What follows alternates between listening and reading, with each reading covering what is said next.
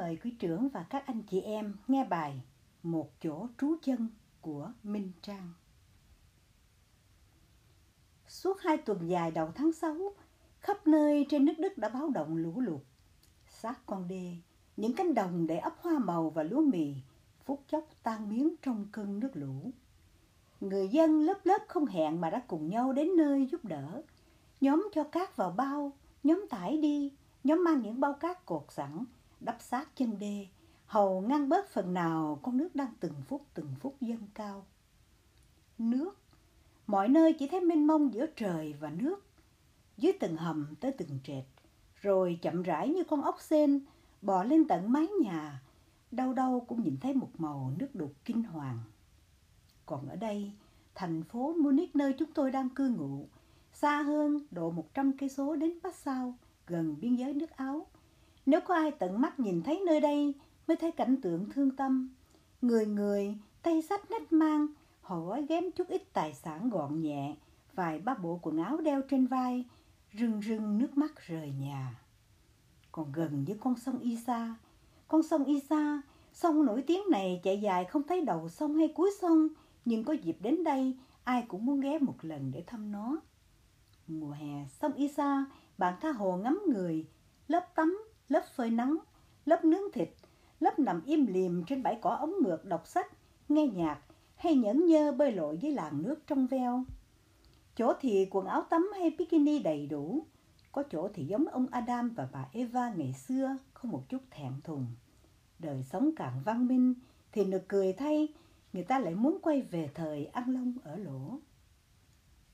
Thôi thì đủ loại hình thức hưởng thụ của lớp người có chút ăn chút để ở Âu Châu nói chung – và ở nước Đức nói riêng.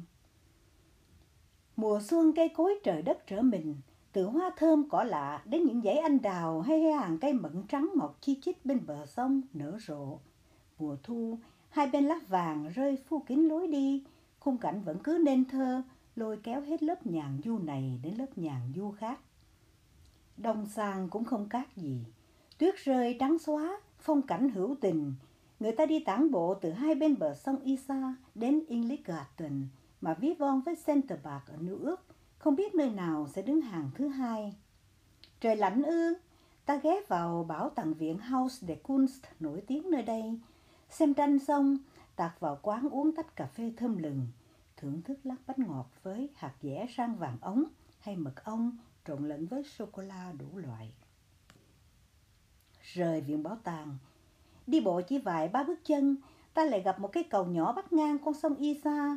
Từ trên cao nhìn xuống, dòng nước chảy xiết, sóng đánh cao quá đầu người. Dưới đó những người trẻ gan dạ liều lĩnh và đầy đam mê với môn thể thao suốt phần mà ta gọi nôm na là nhảy sóng. Người xem đứng trên thành cầu đông không chỗ chen chân. Đời sống ấm no an lành, cảnh trí như thế xem ra quen thuộc và thú vị. Nhưng nếu chân cứ muốn đứt đi, thì ra hai vài bước nữa ta hãy thêm một quãng đường mà đến nơi không một bóng khách nhàn du nào. Thì đây là chốn trú ngụ của những kẻ không nhà. Cứ xế chiều trở về khuya, họ lần lượt kéo về đây. Dưới chân cầu Isa, họ nằm chen chúc bên nhau. Túi ngủ đủ màu, đủ loại, ấm dày, mỏng ba bốn lớp quấn chặt vào thân, rồi nón nỉ, nón len, nón dạ phủ đầu che kín mặt, thấp thoáng xa gần, vài ba ngọn nến leo lét, chiếc đèn bảo, ngọn đèn pin yếu ớt, lấp lánh ẩn hiện dưới màn xương. Chỉ còn thấy ở đó là những đôi mắt. Đôi mắt đang nhìn chúng ta như những đốm sao mờ, như thân phận những kẻ không nhà, đang trú ngụ dưới chân cầu lạnh lẽo. Nơi trú ngụ chỉ là những chiếc thùng cát tông dày to lớn hay những tấm ni lông rộng. Khi trở về khuya, nhiệt độ xuống dần, hơi lạnh cũng từ đó tăng lên, thì họ chui rút vào đó nằm im lìm tìm một giấc ngủ ngon hay co ro chờ sáng. Họ chờ mặt trời mau chiếu dội, chờ nắng ấm mau đến để xóa đi cơn lạnh bao quanh, chờ điệp khúc ngày một ngày qua quen thuộc. Suốt tháng năm năm nay, thời tiết mưa dầm lạnh lẽo, họ những người không nhà vẫn cứ đi về làm lũi tác chất dưới chân cầu Isa này. Rồi mực nước dâng cao, lấp dần lấp dần đến bờ, Cuối cùng chỗ trú chân cũng đành chìm trong sóng nước. Chuyện lũ lụt ở nước Đức, chuyện những kẻ không nhà dưới chân cầu Isa, rồi đến hình ảnh gần gũi quen thuộc mà chúng tôi được mục kích thường xuyên ở trước sân nhà. Gọi là sân nhà thật ra chẳng đúng ngôn từ một tí nào. Đúng ra phải gọi là chiếc ban công nho nhỏ, độ ba thước dài và hai thước bề ngang. Ở đó chúng tôi bày biện chút ít hoa màu cho vui vào mùa hè và đến tháng 9 hay tháng 10 thì lại thu dọn gọn gàng để chờ mùa đông tới. Mùa hè, bọn chúng đi mất biệt, đi tìm mồi, cùng nhau bay lên ngọn bạch dương hay hàng cây cao hai bên đường. Rồi thu đông chúng về đây, nấp dưới hàng ghế mà mỗi khi mùa hè nóng nực, chúng tôi hay ra ngồi hóng mát.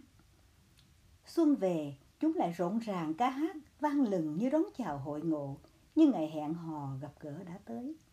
Cứ như thế, khung cảnh và thời gian quen thuộc tới lui, cứ qua rồi lại về như một đoạn phim người ta muốn xem đi, xem lại nhiều lần. Đó là đám chim con trên cành cây trước nhà và vợ chồng đôi bồ câu, lâu nay chúng đã là láng giềng quen thuộc của gia đình tôi. Lâu lắm rồi, từ khi nào bọn chúng đến đây tôi đã không còn nhớ được.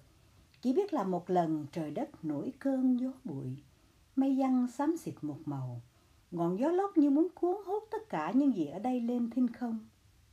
Hai con bồ câu nhỏ nhoi này đã ướt rũ rượi. Chúng sợ hãi trốn chạy và đã ẩn nấp dưới chiếc chân ghế ngoài hàng hiên này. Hai con bồ câu, một con cổ cườm khá đẹp, điệu bộ kiểu cách chậm rãi, bay lên, xà xuống tìm mồi. Một con lông xám nâu, bộ dạng có phần mạnh mẽ, kiên cường, đầu sói. Tôi chưa phân biệt đâu là chim trống, đâu là chim mái.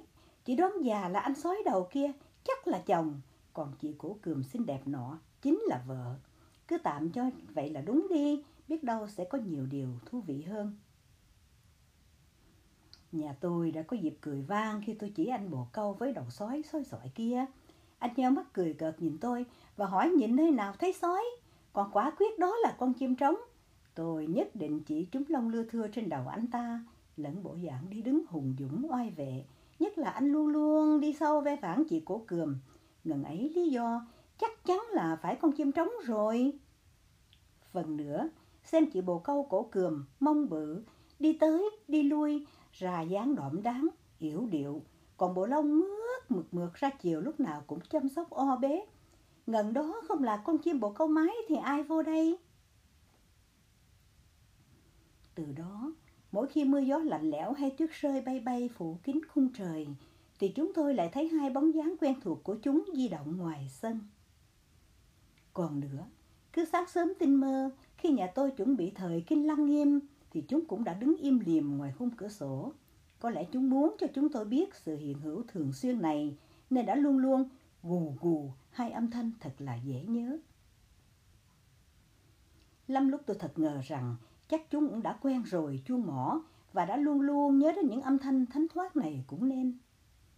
Tuyết rơi mùa đông, mây mưa chờ mờ che kín mùa thu, nắng hanh vàng hay gió nhẹ lúc xuân về. Bất kể thời tiết thay đổi ra sao khi chúng trở về, lại đứng bên nhau, im liềm hàng giờ lâu, vui vui chiếc mỏ vào những sợi lông màu sắc lấp lánh, hai bên cánh, rồi đi lại tới lui, quấn quýt không rời. Thu sang lá vàng rơi đầy, chúng ta về đây ôi thôi là đủ thứ. Nào những nhánh cây khô, những chiếc lá vàng đầy màu sắc và những thứ lĩnh kỉnh khác lúi húi cùng nhau làm tổ. Chắc là chuẩn bị cho mùa đông tới, hay chim mái đẻ trứng, hoặc là chiếc tổ con con này sẽ thêm phần ấm áp cho mỗi độ thay mùa. Một lần mùa đông tuyết rơi, tôi đã đứng im thật lâu ngắm nhìn khung cảnh nên thơ ngoài khung cửa sổ này. Sân nhà một màu trắng xóa, lốm đốm trên tấm thảm tuyết này chỉ là những dấu chân chim. Bọn chúng đang ở đó, đi lanh quanh với những bước chân thật nhẹ nhàng, hình như chúng cũng sợ mất đi tấm tranh tuyết vừa đang dựng lên. Hai chiếc mỏ con con dúi dúi mổ vào những bông hoa tuyết. Chừng lâu sau khi chán trường, tiếng gù gù nhỏ nhỏ lại vang lên và cả hai đi nhẹ vào nhà, vào dưới chân chiếc ghế quen thuộc lâu nay. Lúc ban đầu, thú thật cùng các bạn là tôi ghét thiệt là ghét chúng nó. Chúng đến đây tha cỏ, tha rác, vây bẩn đầy sân. Vì vậy, tôi cứ phải rình rạp bọn chúng. Hễ thấy chúng xà xuống chân tường là tôi vội vàng xua tay cho chúng bay đi. Mà lạ kỳ, lần đầu tiên tôi chỉ gõ nhẹ nhẹ vào khung cửa kính là thoát một cái, chúng bay vụt mất. Mà những lần sau, chẳng những chúng không bay mà quẳng cái mặt lại ngơ trơ trơ nhìn tôi. Ôi, đôi mắt bồ câu kia nhìn tôi xem chừng như đang cười chế nhạo thì phải. Hì hì, chị cứ đuổi em đi, bọn em cứ không đi đâu hết. Lần sau cùng tôi đã phải mở cánh cửa lớn, chạy ào ra như vũ bão, hai tay xua xua như để đánh quân thù. Lúc đó bọn chúng mới chịu bay đi mất. Thấy cảnh tượng chắc là khó coi lắm. Một lần nhà tôi đã khuyên, em cứ để chúng ta túc nơi hàng hiên nhà mình đi. Dù sao nơi đây bọn chúng đã tìm ra một nơi an lành để trú ngụ mà. Ngẫm nghĩ cho cùng, tại sao tôi cứ xót xa cho những kẻ không nhà nằm lạnh lẽo dưới chân cầu của con sông Isa kia, mà ngay trước mắt mình chỉ là hai con bồ câu nhỏ xíu, bé bỏng, chỉ cần một chỗ trú chân mà tôi lại muốn đuổi xô cho kỳ được. Chúng đó là hai hàng xóm hiền lành, chưa một lần làm phiền phức cho tôi. Chỉ là đi kiếm mồi, chỉ là quay về nhà nghỉ ngơi. Và mỗi lần như thế, cả hai lại gù gù lên những âm thanh quen thuộc như báo tin cho tôi biết rằng tụi em về rồi nè. Chỉ có thế, chúng lại nhẹ nhàng đi vào căn nhà dưới chân ghế. Bất giác tôi nhủ thầm, thôi hãy xem nơi đây như nhà của chúng nó đi. Hãy chịu khó quét dọn lúc chúng vắng nhà và thật vui vẻ đón chúng về mực nước vẫn dâng cao cho đến ngày hôm nay. Báo chí, truyền hình, radio vẫn loan tin, tin tức lũ lụt mỗi ngày nhiều lần. Tôi thầm cầu xin cho cơn nước lũ sẽ mau rút đi, mọi người nhanh chóng quay về căn nhà thân yêu, quen thuộc của chính mình. Mọi an lành may mắn sẽ đến với họ. Sáng nay, bầy chim sẻ ríu rít ngoài sân, tiếng gù gù của cặp bồ câu láng giềng vang lên, giọng điệu quen thuộc hàng ngày. Chào chị buổi sáng đẹp trời, Chị có khỏe không? Ôi, tôi bỗng thấy hình như càng ngày tôi càng gần với bọn chúng hơn. Quá sức là gần với đám chim sẻ con trên cành cây trước nhà và cả hai con bồ câu trước sân. Xem kìa, chúng đang chạy tới, chạy lui, ra chiều sung sướng vui vẻ làm sao. Còn nữa, cái chị bồ câu cổ cườm đang ì ạch leo lên bệ cửa sổ phía trước sân, nhìn chăm chăm vào nhà nơi tôi cũng đang đứng nhìn ra.